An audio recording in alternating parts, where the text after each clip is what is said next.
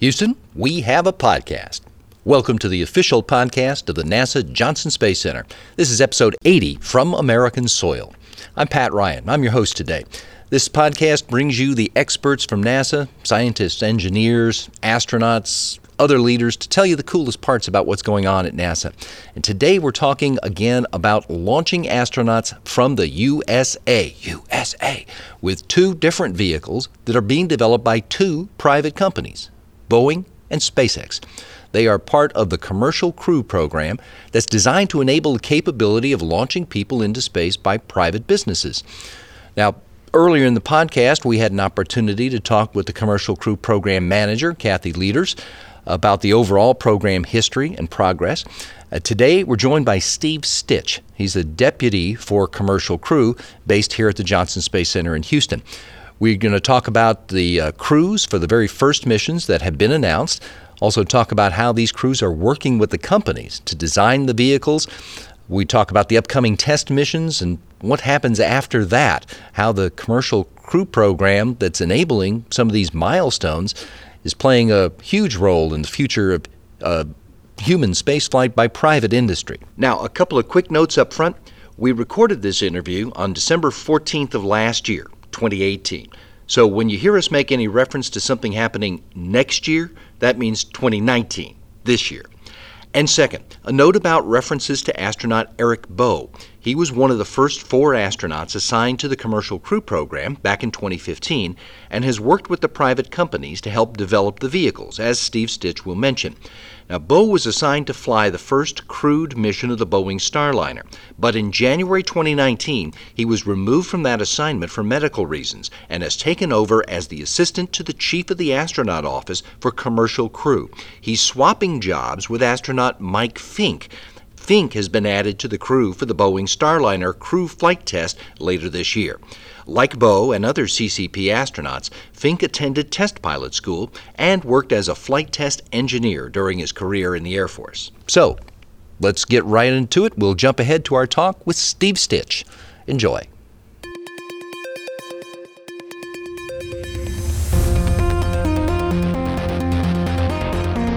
T minus five seconds and counting. Mark. Launch commit lights are correct. Here she goes. Houston, we have a podcast.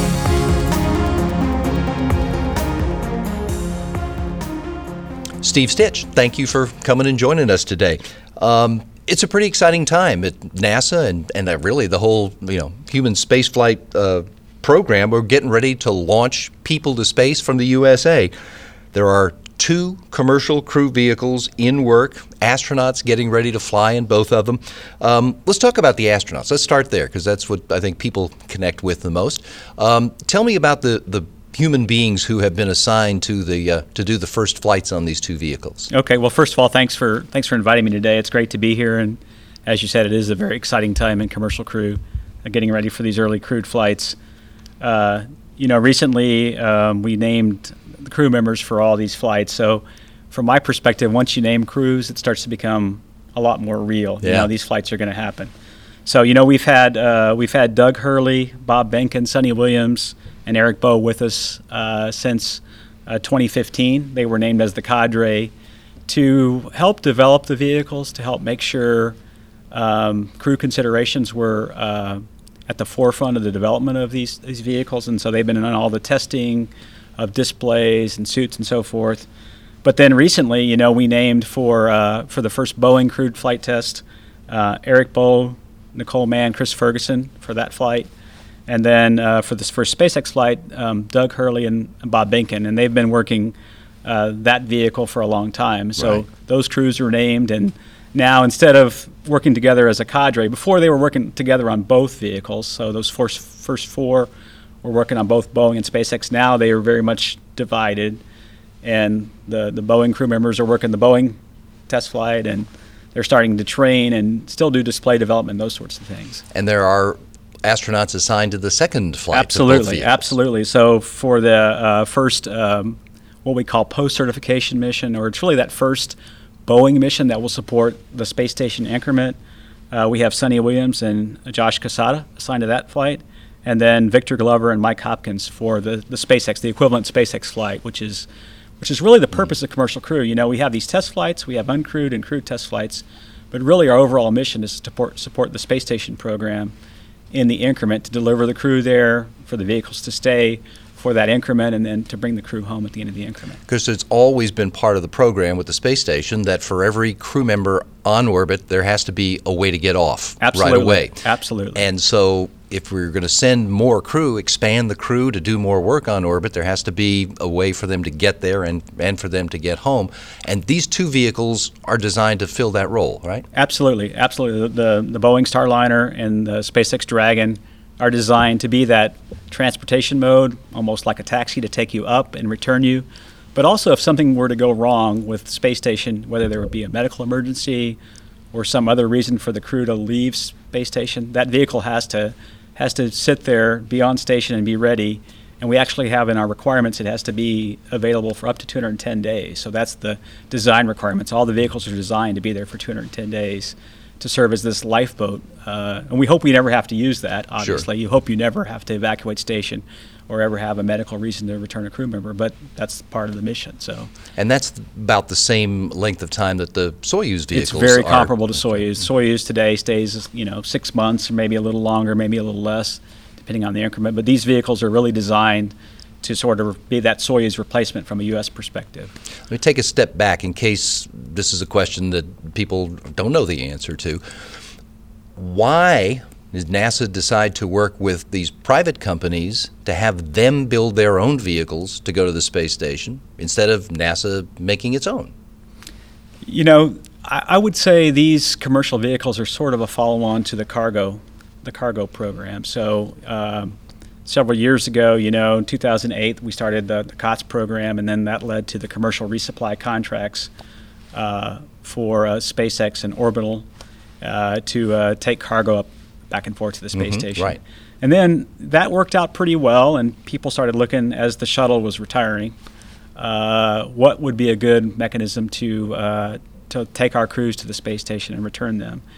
And um, this idea of having commercial companies uh, provide this service sort of arose from that from that car- early cargo days, leveraging that work uh, and taking advantage of the launch vehicles that are flying today. And so um, it just seemed like a natural follow-on to cargo, uh, and uh, and having the companies provide this service to NASA. So unlike uh, other programs like Apollo or um, Space Shuttle, NASA doesn't own the vehicles per se. It's not they're not owned by the government. We contract for a service, and for the the companies to deliver the crew and then some cargo and return the crew and cargo. And Yeah. so it's this unique relationship, and it gives the companies an opportunity to take these vehicles and and then broadly expand this commercial enterprise of space. You know, for a long time it's been only the U.S. government that's been sending people to space, but you can envision in the future, you know, there's a role for companies to provide other people into space and even commercial space stations, if you will. So Yeah. it's trying to facilitate and expand this whole commercial endeavor uh, in low Earth orbit. And that's even part of the International Space Station's mission is to, to help develop the commercial f- space flight as well as c- the commercial use of space, commercial uh, research in space. Um, so this is an extension of that, that, that same goal of the agency is in order to, to, to work with private companies. Yeah, absolutely. If you look at the space station today, you've got all kinds of companies that are flying their payloads, going through a safety process uh, for their own needs on space station. Uh, you know, we deploy um little CubeSats out of the Yeah. space station. We do all kinds of experiments and research for the medical industry and other industries to to further there. And you know, it's really they have the business model. It's not NASA as much deciding whether we want to fly a payload or not. They propose their experiment. We provide them the ride on the cargo vehicles, and then we provide them power and data on space station. So it's almost like a perfect a perfect marriage, if you will. You have this great laboratory. Yeah. How do you take advantage of it? Are we in the government the only people that are smart enough to figure out what the right experiments are? No, you offer it to industry, and, and you really have this this kind of burgeoning commercial space sector, if you will. Yeah. I don't want to go too far down that rabbit hole, but let's get back to we were talking about the crews that crew members that have been assigned for the uh, the first Boeing flights and the first SpaceX flights. Um, give me a sense of what they've gone through to get prepared. You mentioned how the, the original four commercial crew astronauts were involved with both companies in trying to uh, being the human an, what is it an avenue for the for the human input into the development of a brand new spacecraft now that there are uh, that are, there are more and they're assigned to specific vehicles, what sort of work are they doing right now? What kind of training are they involved in to uh, to get ready for their that first flight? Yeah, so they're they're they really have a twofold. First of all, they're all test pilots, so they all Right. have this test pilot background, uh, so they know what it's like to develop a new uh, a new system and deploy it from a test pilot perspective.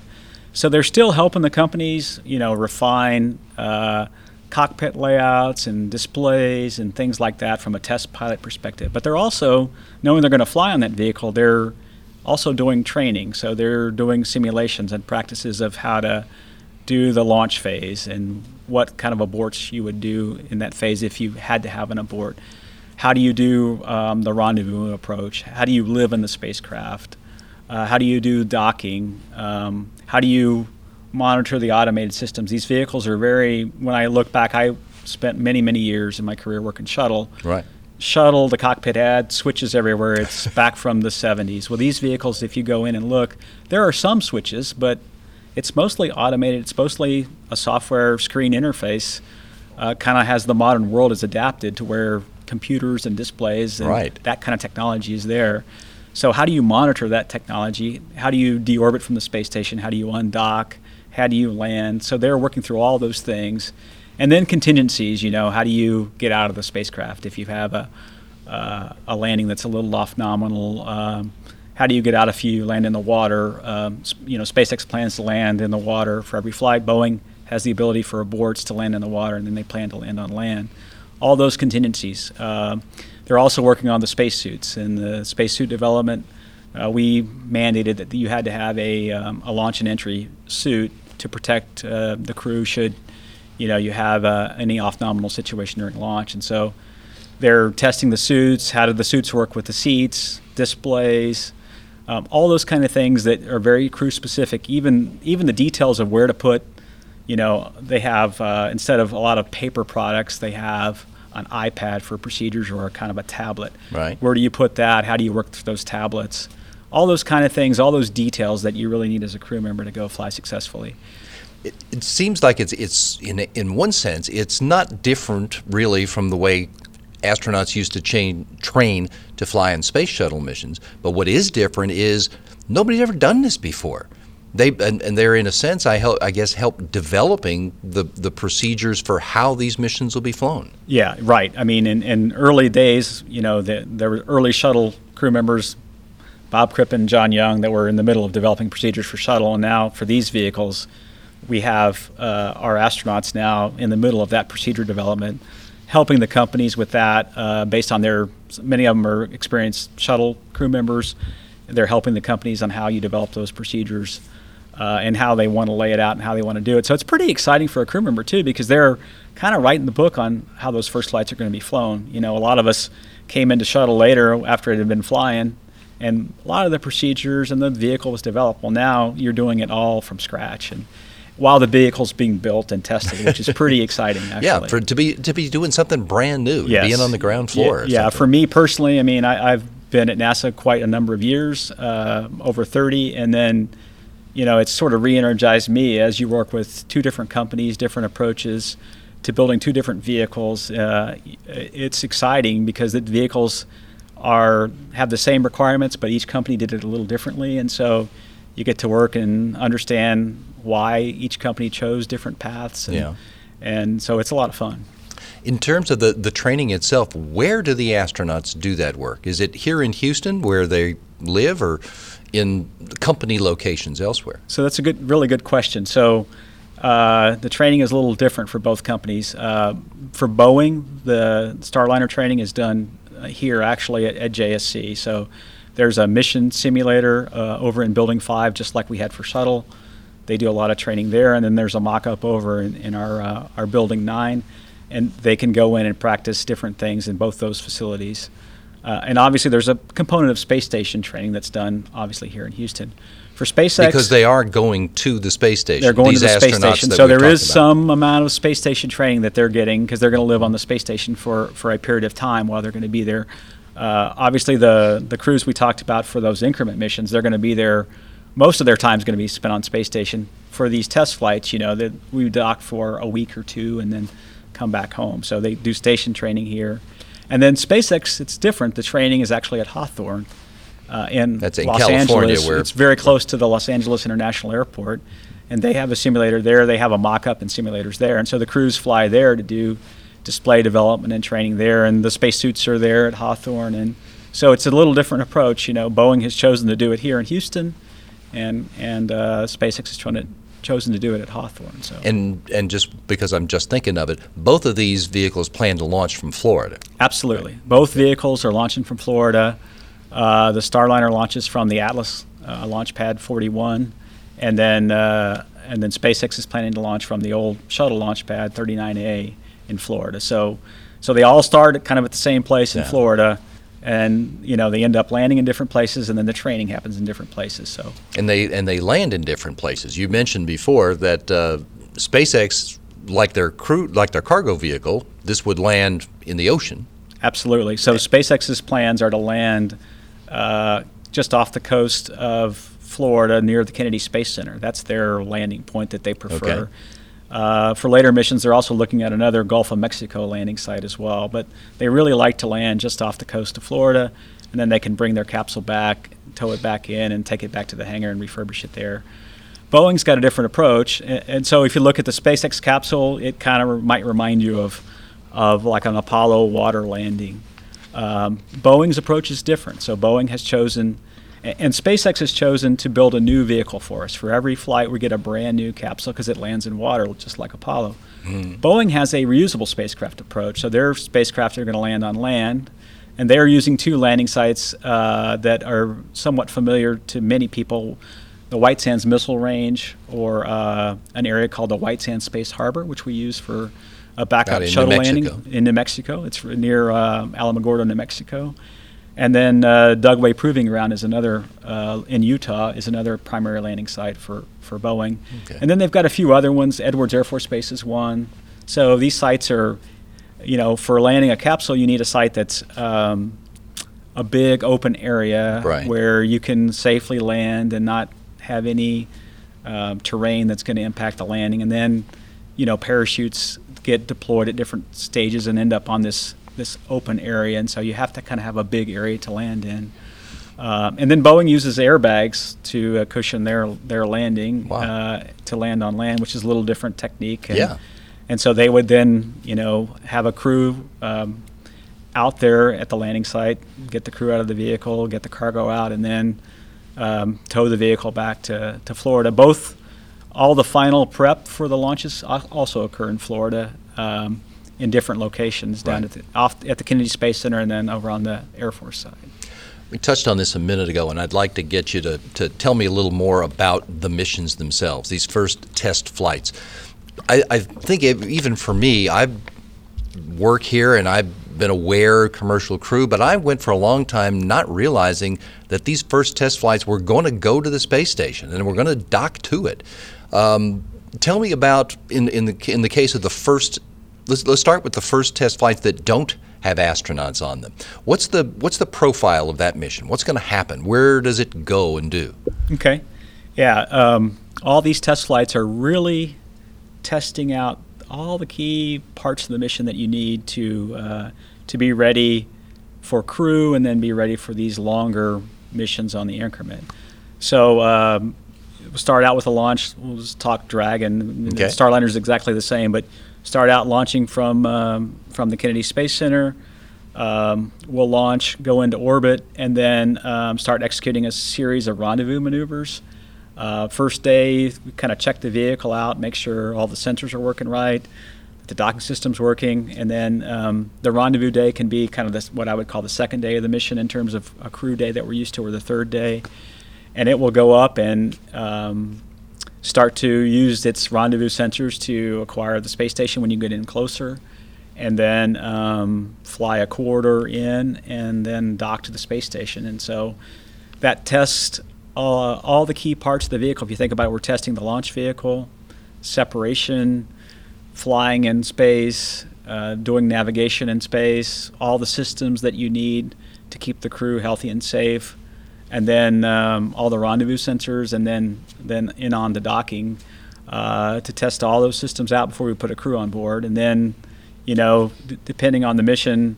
We can stay up to 30 days. Most of the companies would want to stay between seven to seven days to two weeks. And we work with the space station program on how long is that dock duration going to be because um, they have a lot of traffic. How you it know. fits into whatever how else does it fit into the cargo delivery missions or Progress or the international partner vehicles, uh, ATV, HTV vehicles coming up to the space station, um, and then stay there for uh, some number of days. Open the hatches. Uh, we'll have some cargo on these vehicles that for the space station program. Don't want to waste the opportunity. Right, and also it's a down mass uh, opportunity to return science as well. Uh, and then while it's docked, um, you know, we use the space station. Uh, obviously, the crews won't spend much time in these vehicles once you're in increment. They're on the space station, and you're only going to use this return vehicle if you need to for an emergency or the nominal landing. Um, test that the systems talk to each other, that the space station can talk to the crew vehicles, that we can exchange airflow and, and keep the air conditioned in these vehicles. Um, and then there's some flight test objectives that each each company has. Um, they're going to look also at the engineering performance. Um, you know, how do the heaters perform? Uh, how do the systems perform? Uh, See if we'll- everything we'll works get- the we'll way it was designed. exactly. We'll get a chance to power, you know, some boxes, some part of the avionics system gets powered down to save power. Um, space station provides power to the vehicle, so we'll test that. And then when we get through all those tests, uh, we'll test the undocking and maneuvering away, um, stepping from the space station, and then executing the deorbit burn, going through the reentry time frame, parachute system, landing, recovery of the vehicle. So it's kind of an end-to-end test of uh, what it would be for the crewed test flights without the crew, and so you'll get a real good checkout of the whole vehicle. And it sounds like that could be anywhere from maybe just a week to maybe almost a month. It could be a week to a month. We've told uh, the companies, Boeing and SpaceX, hey, we really need flexibility, so these early flights, let's plan for up to 30 days, uh, knowing the vehicle is designed to be there for much longer, uh, but but they're planning for that, and so we have that flexibility to determine the mission duration uh, when we get a little closer to flight. Yeah, you start adding in more, uh, you know, two more lines of vehicles that could be coming, and you start to have a, a traffic jam around the International Space Station. Absolutely, and it's something that the station program manages well every day, and they're excited about having these two new U.S. vehicles to manage the traffic flow. Is when we get to the first test flights of the two vehicles where there will be human crew members on board, is it the, essentially the same kind of profile as the uncrewed flights, or is there some other special cool uh, aspect added to that? No, uh, both vehicles will fly the exact same profile and uh, largely automated. Um, you know, they both have to keep the crew healthy, and so that aspect's a little different. You know, waste management and hygiene and how the crew will eat and sleeping and all that. Uh, but you know, if if you kind of had those two flights side by side and you were comparing the trajectory, um, for the most part, they're going to look very much the same. And so we really want to test out the systems i- in this uncrewed manner. And both companies proposed this to NASA when they submitted their proposals, and we accepted it and thought it was a really good idea to. And you know, you learn everything every time you fly a flight, especially with a new vehicle. So we have an opportunity to learn from these two test flights and then fold that into the crewed flights and, and make improvements where we need to. You learn all the things that you don't yet know you don't know. Correct. With every new vehicle, uh, you know, my experience has been there's there's something that doesn't go maybe as planned, and so you can go back on the ground and fix that, whether it be a slight software problem or some Sure. problem with the system. So that's why it's really a it's really a good approach for a commercial crew. And we can learn with these partners, and then uh, it gives you a, s- a sense of comfort for the safety for the crew when you go through a test flight and you prove out the vehicle in an unmanned configuration and then come back and do it with crew. So on the first test flights for each vehicle, we're still looking at them only being at the station a matter of a couple of weeks. Correct. Do they have space station responsibilities when they get there? They don't become expedition crew members per se because they haven't quite received all the training. Yeah. They've received safety training, but there's certain things they can help the, the space station increment crews with. Certainly, cargo logistics of, of loading and unloading, um, and there's probably some things on station they can actually help with. Some of them have spent time on station, Right. so they can can be fairly helpful. But they're not. Their focus in their training today is really understanding and knowing these vehicles inside and out uh, for these first flights. Yeah, and those Uh, first two flights, of what is that? Four of the five crew members have all been to the space station before on yeah, shuttle yeah, absolutely, and it's actually five when you include the Boeing. Boeing has three. Chris Ferguson is one of the crew members as well. So, so um, Yeah, four of the five. yeah, yeah, yeah, yeah. Four of the five have been to the space station. So, uh, and so they can, um, yeah, they can actually help out. They're kind of an extra set of hands, if you will, while Right. while they're there, and they have to learn a little bit about space station. You know, uh, the hygiene systems on space station, and food, and so forth, and so they get that training as well. But they're there primarily to be focused on testing out their vehicle. Absolutely. a shakedown. Absolutely, it's a sh- it's a shakedown test flight, and so the priority in all their training is really uh, understanding these vehicles, and so that's why, you know, many of them were assigned as part of the cadre. They got to work with the companies inside and out when they were designing the vehicles, and watching them kind of grow up from from just you know a few parts to now spacecraft, Mm-hmm. and now they can get in them and fly them, uh, fly these test flights See the system that they tried to help design they can see the systems that they their handiwork was involved in actually helping put the systems together. So then the question becomes, what's the significant difference? I mean, you take the you take what you learn on those first crewed flights, and fold it back into the system and make any changes that you need to make. What becomes different then for the second set of test flights, uh, with the, what I, they call the the post certification missions? Yeah, so those so those I wouldn't consider test flights, right? So we've got two test Okay. flights for each. We've got um, an uncrewed test flight and a crewed test flight, Right. Uh, and then we move into these post certification missions, and that's where things um, And I guess it's the it's the first flight that leads to the certification. Well, post certification really means the vehicle has been certified after these two test flights, and then we're ready to do the mission. And the mission really is supporting the space, space station. So, having a vehicle that can transport four, four crew and some cargo, and, and including returning some, some powered cargo for the space station program, and then having that vehicle serve as a lifeboat. So, we really want to test them out twice once uncrewed and once crewed and then, you know, our overall objective is to then have these vehicles be ready for these regular increments um, that the space station program needs. So at that point, you know, every flight you're learning still. My experience in human spaceflight has been uh, it's just a complicated business, and you always want to be looking at what happened in the previous flight, Sure. looking at all the data. Um, You do that with machines on Earth too. we do They- that right. They right, they right. always show you something about themselves right. that and you didn't these know. vehicles, you know, human spaceflight, um, the systems are complicated, and both companies do a great job of putting together uh, these complicated vehicles. But we'll always be watching and learning and looking at the data and making sure it's performing the way it should. So we'll always be learning. But when we get into these post-certification missions, it's really for space station. Yeah, now point. it's official. It's it's we're really in, in business. exactly. Um, so that if that means uh, how long would they be? How long instead? Would they still be only a week or two or thirty day missions, or would they No, then become longer? No, these post-certification missions can be whatever the station, the vehicles would be certified for this long duration. So they could be six month flights. They could be six month flights, and we'll we'll depending on when these missions fly, we will work with station to figure out how long they should be, because they have to work into this station rotation, and so Right. And you mentioned a second ago that each of them is capable of bringing four crew members to space. There's only two assigned to each one, so I'm guessing you're going to fill those other seats. yes, yes, those other missions will get uh, other crew members assigned. The two that are assigned to those Currently. Boeing currently are really you know, if you will, the the pilot and the commander, the people that would be responsible for flying the vehicle, and then we'll have two more mission specialists that gets assigned later on to fill out that complement of, of four uh, for for the space station increment need. But in, but all four of them would then arrive at the station and become space station Absolutely. crew members. Absolutely. At that point, they become space station crew members, and those those crew members are trained on the vehicles, but they're also trained to do uh, the task on space station that they need to do. So it's similar to the current crew members who are also trained on the vehicle that they ride up and down. In this case, the Soyuz.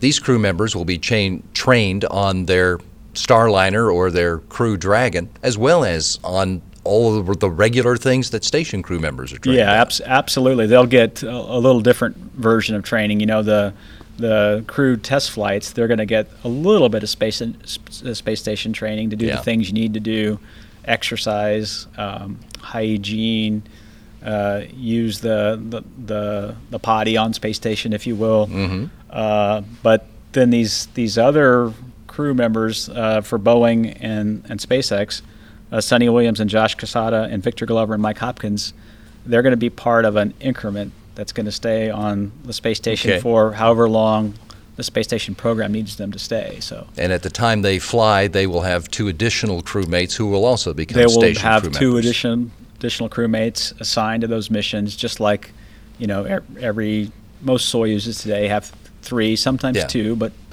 you'll But have it- that that increment crew. But and that's the point, right? By the time we get to there and these post certification missions are flying, we've added this new conduit for for supplying the space station with crew members and with cargo. Absolutely, Absolutely. Up and down. And we'll have the ability to add an extra crew member. Today, you know, Soyuz can can fly three. We'll have a fourth crew member. And the idea behind that was, you know, we got this great. If if you look at what is the limiting factor sometimes and how much science can get done, Yeah. it, it ends up being it ends up being crew time on orbit. And so if you add an extra crew member, you can get more science done on the space station, can accomplish more research, and, and that's one of the goals of our program is to sort of expand the amount of research that can happen on Yeah. space station. I'm I, just in my head. I'm thinking, you know, theoretically, all the tasks that need to be done to maintain the station are already being done among the five or six crew members who are there now. So anybody else that you add is 100% other stuff.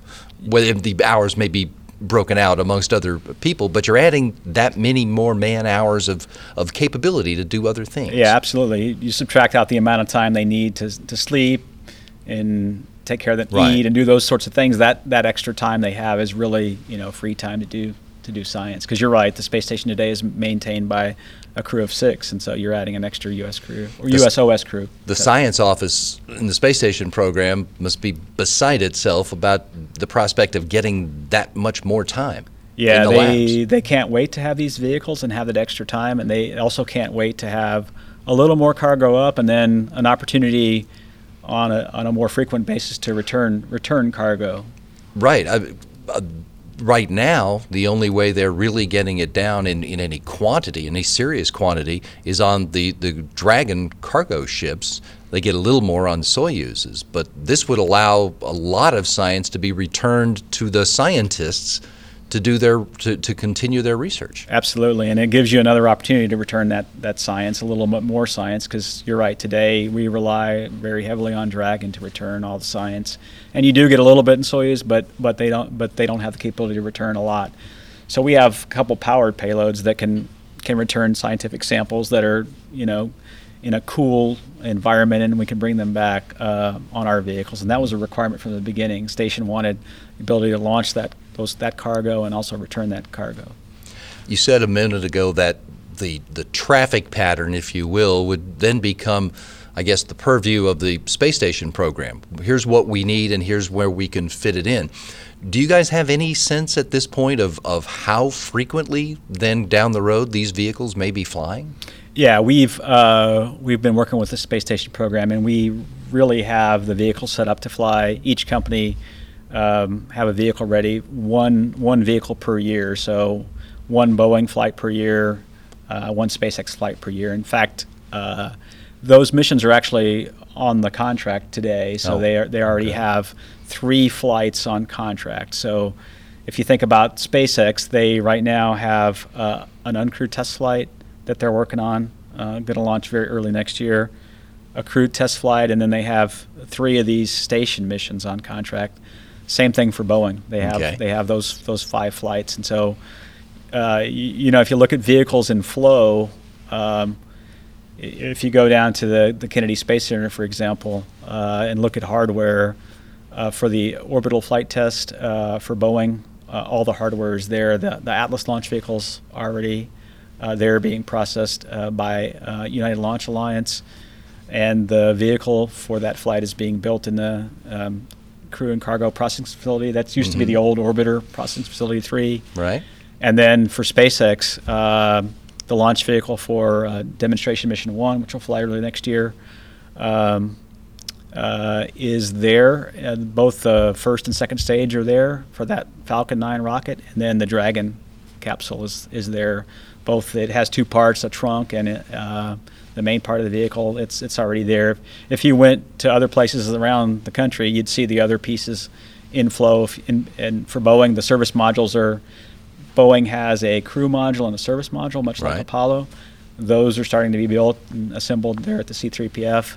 And SpaceX has also their uh, crewed Dragons. You could see the the crewed uh, flight test vehicles there at Hawthorne, and then this uh, first increment missions vehicle is is there at Hawthorne being Wow. built. So lots of hardware all across the country. It's it's really an incredible time to be part of this program. You mentioned acronyms, and you just flew one by me that I don't want to let go unremarked upon. The C3PF, Yeah. he said? Let's see, C3PF, and I'll have to think about what this is now. But that's a commercial te- crew processing, Processing facili- facility, I guess. Yeah, Yeah. yeah, yeah, That's clever. yeah. That that they, you know, there's a little marketing toward all these things, but and Sure. and of course it wouldn't be NASA without me throwing out an acronym. I'm, I try not to, but Mm-hmm. um, but yeah. So that's where Boeing's assembling their vehicles in Florida. So. Leveraging facilities that were there for space shuttle and now repurposed for commercial crew. If each company's is planning to fly once a year, are they like offset by six months? So they would be. They would be. There would be one vehicle, you know, flying in the first part of the year and another in the second six months of the year. If you think about these six-month missions, Mm-hmm. uh, and we've kind of have to orchestrate how those fly with space station. But so we we've had to put these things on contract and and have these vehicles being built up to support the the mission needs Right. of the space station program. But then the four crew members replace four crew members, and it, A- it, it keeps this, the crew complement. Absolutely, that's the concept, right? This would this would be the one line. There will still be a Soyuz line going up. And I, I was just about to, to go there. This is not meant to get rid of Soyuz as a means of, of flying to the space station, right? No, we'll still have Soyuz missions, and we'll still have a complement of crew members, um, you know, flying that increment on the Soyuz, and then we'll have another complement of increment crew members flying on the U.S. vehicle. and So it'll be a little it'll be a little different since Soyuz has been doing all the crew rotations Right. for some period of time, but now there'll be a U.S. vehicle and and a Russian vehicle doing those crew rotations. Does it move all the American astronauts onto the American vehicles? No, they'll still be American astronauts. Uh, On the- Soyuz, the plan is flying to fly them on Soyuz because Okay. they're flying up as a team. Think about you know the, Right. this increment crew. They they were there together. There's always been a U.S. crew member as part of uh, Right. an increment, and the same thing with the Russians. And so we'll we'll just have to work out who flies on what vehicle and. And, so there be, could be astronauts from other nations' agencies absolutely. that will fly on the That- American that, that. That's been the whole. That's been the whole point of the program. In fact, we have been sharing data with international partners on these vehicles, and we have meetings to explain how the vehicles work, and because their astronauts literally are going to fly on these vehicles. Sure. Because it, up until now, the station has been coordinating the efforts of space agencies from different countries. Now it's going to have to also work in coordinating with these two companies with their own vehicles too. Um, for instance, in in the in terms of mission control. Um, do Boeing and SpaceX set up their own mission control center for, and operate when their vehicle is flying? That's a really good question. So uh, the answer is yes. Uh, for the the vehicle flying up, th each company has their own mission control for that vehicle. So, in the case of the the Dragon, uh, that mission control center is actually out at SpaceX in Hawthorne, California, which is as I said, close to the LA airport, Right. international airport, and so the flight will be flown from there. Um, their launch control is actually going to be uh, at the Kennedy Space Center out of an old fire, shuttle firing room. Uh, Boeing actually has mission control here in Houston, uh, in Building 30, where Here uh, at the Johnson at the Space Johnson Center. Space Center, where you know the gosh Apollo missions were controlled from, all the space shuttle missions were controlled from. Mm-hmm. Back to Apollo, Gemini Soyuz, back 4, to Gemini four, six. I'd have Yeah. to go look. Um, yeah, Somebody's so- already looking it up and so, telling so us. Bo- Boeing would yes, yes. Uh, so yeah, Boeing would use that that control center, and the Boeing flight control team would be here in Houston. And there's still an ISS flight control team, you know, controlling the space station. And so now that team gets to work with two new control centers, right? Just like when we work space shuttle missions, the space shuttle flight control team and the ISS team had to work together if, to bring the two vehicles together and exchange the right data. Um, and now- also worked with the Russian flight controllers absolutely. and perhaps A- European absolutely. or Canadian. Absolutely, absolutely. So, so we have two new. Uh, you know, we've been integrating the cargo vehicles. Uh, the, each cargo vehicle on the U.S. side has their own has their own control center, and so they've been integrated into the space station flight control team.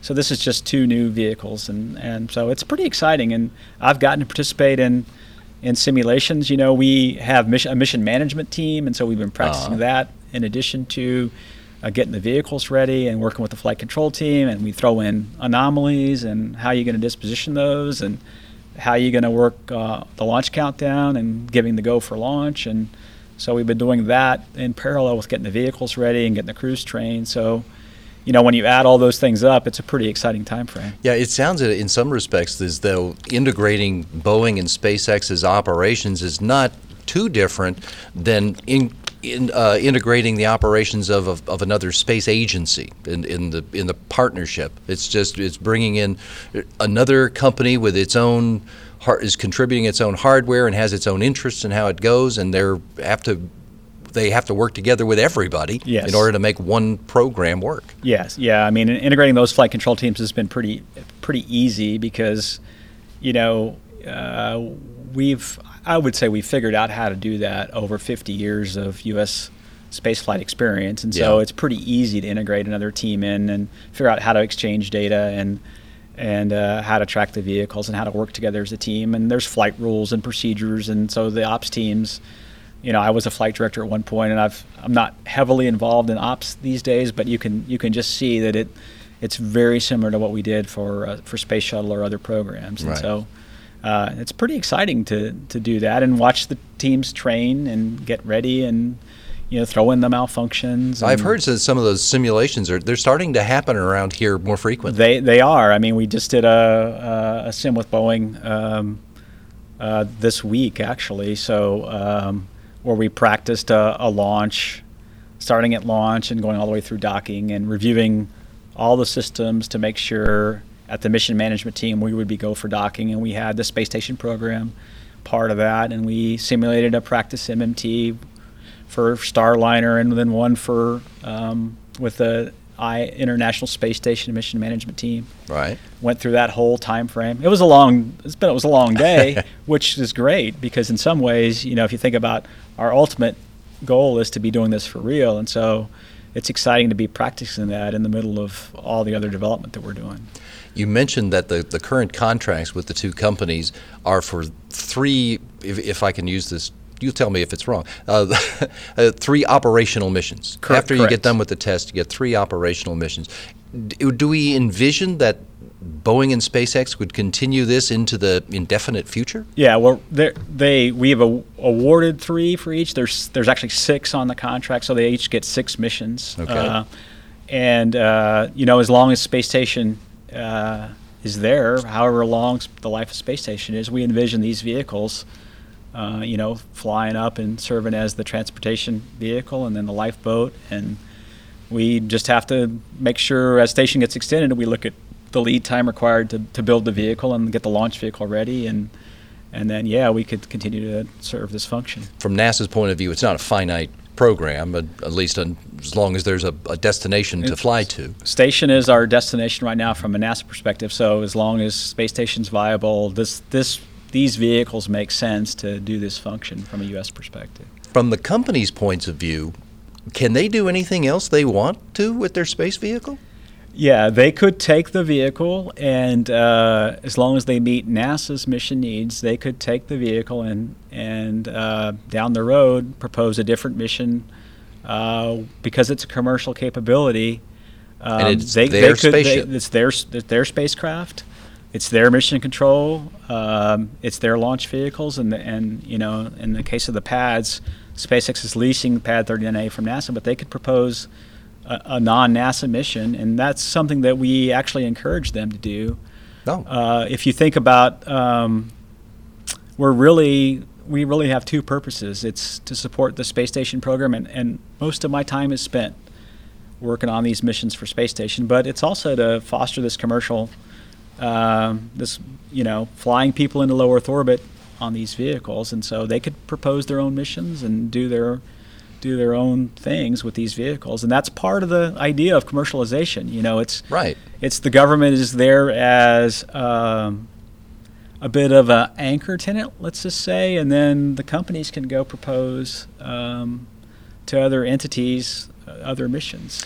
A lot of people have made that argument, and, and I've heard it over the years, that it's not like Boeing's never flown in space before or never wanted to, and I just Boeing as the example, but they needed a reason to make a, the investment decision to do this, or in, in this case, to get some seed money from NASA to help fund the, the development of that. And that's exactly, many people will say, that's exactly the role that a government ought to take, Yeah. is to help encourage businesses and then get out of their way. Yeah, it, it's a it's a different model a little bit from what NASA's done in the past, where Oh, yeah. NASA was, you know, in charge of the mission, owned the vehicles, uh, and end to end. Now it's this: we are buying a service, and and I would say we're deeply involved in the missions from a perspective of.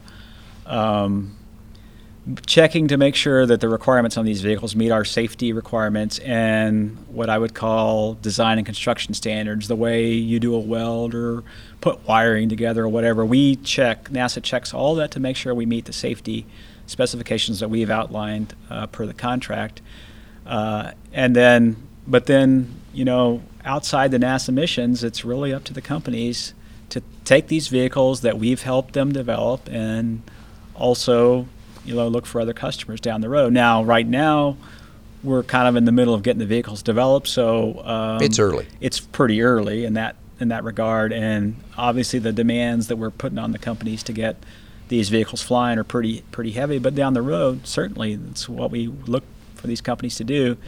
And if you kind of look back at many other industries, you think of the rail railroad industry or early aviation industry. Right. The government kind of seeded that work, and then you know we let commercial companies take on and, and now there's just if you think about air travel and the number of commercial flights a day it's just staggering every time i go to an airport i just i'm amazed at the logistics of how planes come in and out passengers are loaded luggage is offloaded and it, it really works uh, even though sometimes we complain when it doesn't go well for us Yeah. it really works pretty well could you envision uh, maybe not at the magnitude of the flights, but something like that in, in a low, spaceport? Earth, low Earth orbit someday? it, it absolutely could happen.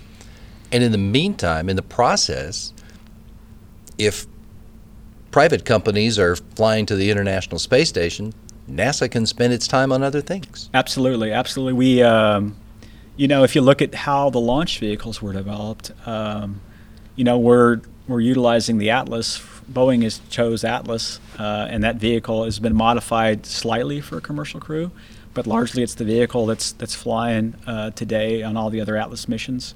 And then SpaceX has has the Falcon 9 flying today for other customers, and we're leveraging that. So, if you sort of think about the way we're utilizing those ve- those launch vehicles and just building the spacecraft, we're effectively uh, fairly cost effective in the way we're doing these missions. And so it allows NASA to take the rest of its resources and then think about what are they going to do with using Orion and the Space Launch System and the Gateway and other missions Right. there. And so it's a pretty exciting time in the agency. If you look at the number of uh, vehicles being developed, it's it's incredible. When we have, you know, uh, Dragon uh, crewed vehicle, we have uh, the CST-100 vehicle, and we have Orion and the Space Launch System all being developed at the same time.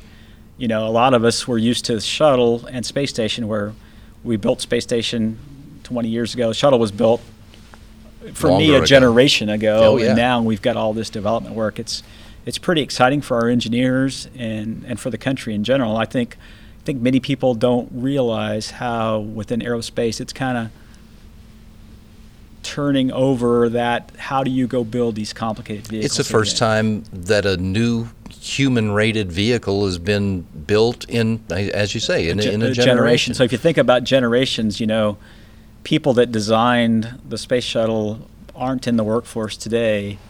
Mhm. These vehicles are now serving to sort of uh, re-energize, I think, industry and then our engineers today of how to build these vehicles.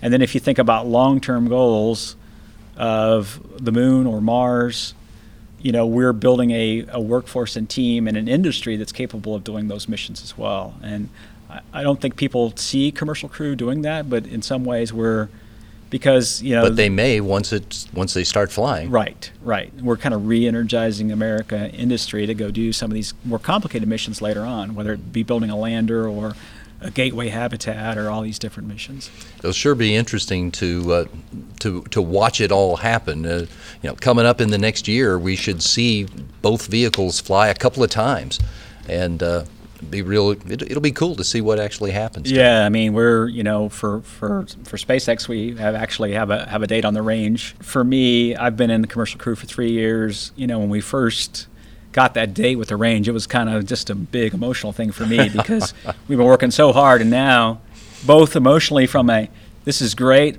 and then also. Oh wow! We really have a date on the range, not and we got to make sure. anymore. Right, it's not theoretical. I've got a date on the on the Eastern Range to fly one of these uncrewed demonstration missions. So, you know, when the crews are named, it becomes real, and then when you get see hardware in Florida, it becomes real, and then when you go, SpaceX goes and asks the range for a date, um, and you go look out there today uh, on the Eastern Range schedule, and we have a date on the range. It it really makes it a lot more real, and you know, flying these uncrewed test flights are just as tough as flying with crew. And so we're taking the time and energy to get it right and review all the data. That's really what we're doing right now is reviewing the data for these to get ready for these uh, crewed, uh, uncrewed test flights. Be really cool to see it happen. Steve, thanks for bringing us up to speed. Yeah, my, ready my for it. pleasure. And the, the neat thing about the work I get to do is, you know, there's so many people here at the Johnson Space Center working so hard behind the scenes, not only here at JSC, but at the Marshall Space Flight Center, at the Kennedy Space Flight Center. And, you know, these people are working hard every day. And as we approach the holidays, they're not spending time with their families sometimes to get Wow. this work done. And I, I couldn't say enough about the team that we have that's helping put all these vehicles together, not only on the government NASA side, but also at SpaceX and Boeing. It's exciting to get ready to go fly. It is, and I'm looking forward to it. Great. Steve, thanks very much. Okay, thank you.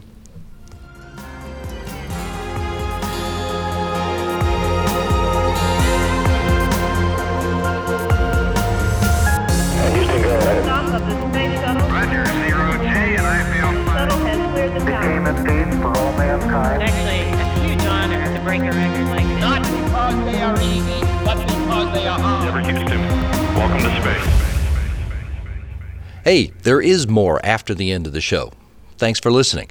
Um, our conversation with Steve Stich, we learned a lot about the commercial crew program today, and you can find out more online. Go to nasa.gov slash commercial crew. Uh, for the latest updates on the schedule for some of these missions that Steve talked about, uh, check out the schedule at nasa.gov slash NTV, like in NASA television. You can also subscribe to our social media channels that will be posting updates as we get closer to the launch days for uh, both the Boeing and the SpaceX vehicle. Uh, check out the social media. The commercial crew is on Facebook at NASA Commercial Crew, uh, at, on Twitter at commercial underscore crew. And uh, if you check both of those places, you can also use the hashtag AskNASA uh, on any of your favorite platforms and to submit questions to us for the podcast or ideas about other things we could do. While you're online, you should also check out the other NASA podcasts. Go to uh, nasa.gov slash podcasts. You can find uh, all of our episodes. You can also find the other podcasts that are done inside NASA, Gravity Assist, NASA in Silicon Valley, Rocket Ranch, They're all pretty good, so give them a listen. Uh, this podcast was recorded on December 14th, 2018. Thanks to Gary Jordan, Alex Perryman, Nora Moran, Kelly Humphries, Kyle Herring, and Cindy MacArthur. And thanks again to Steve Stich for coming on the show. We'll be back next week.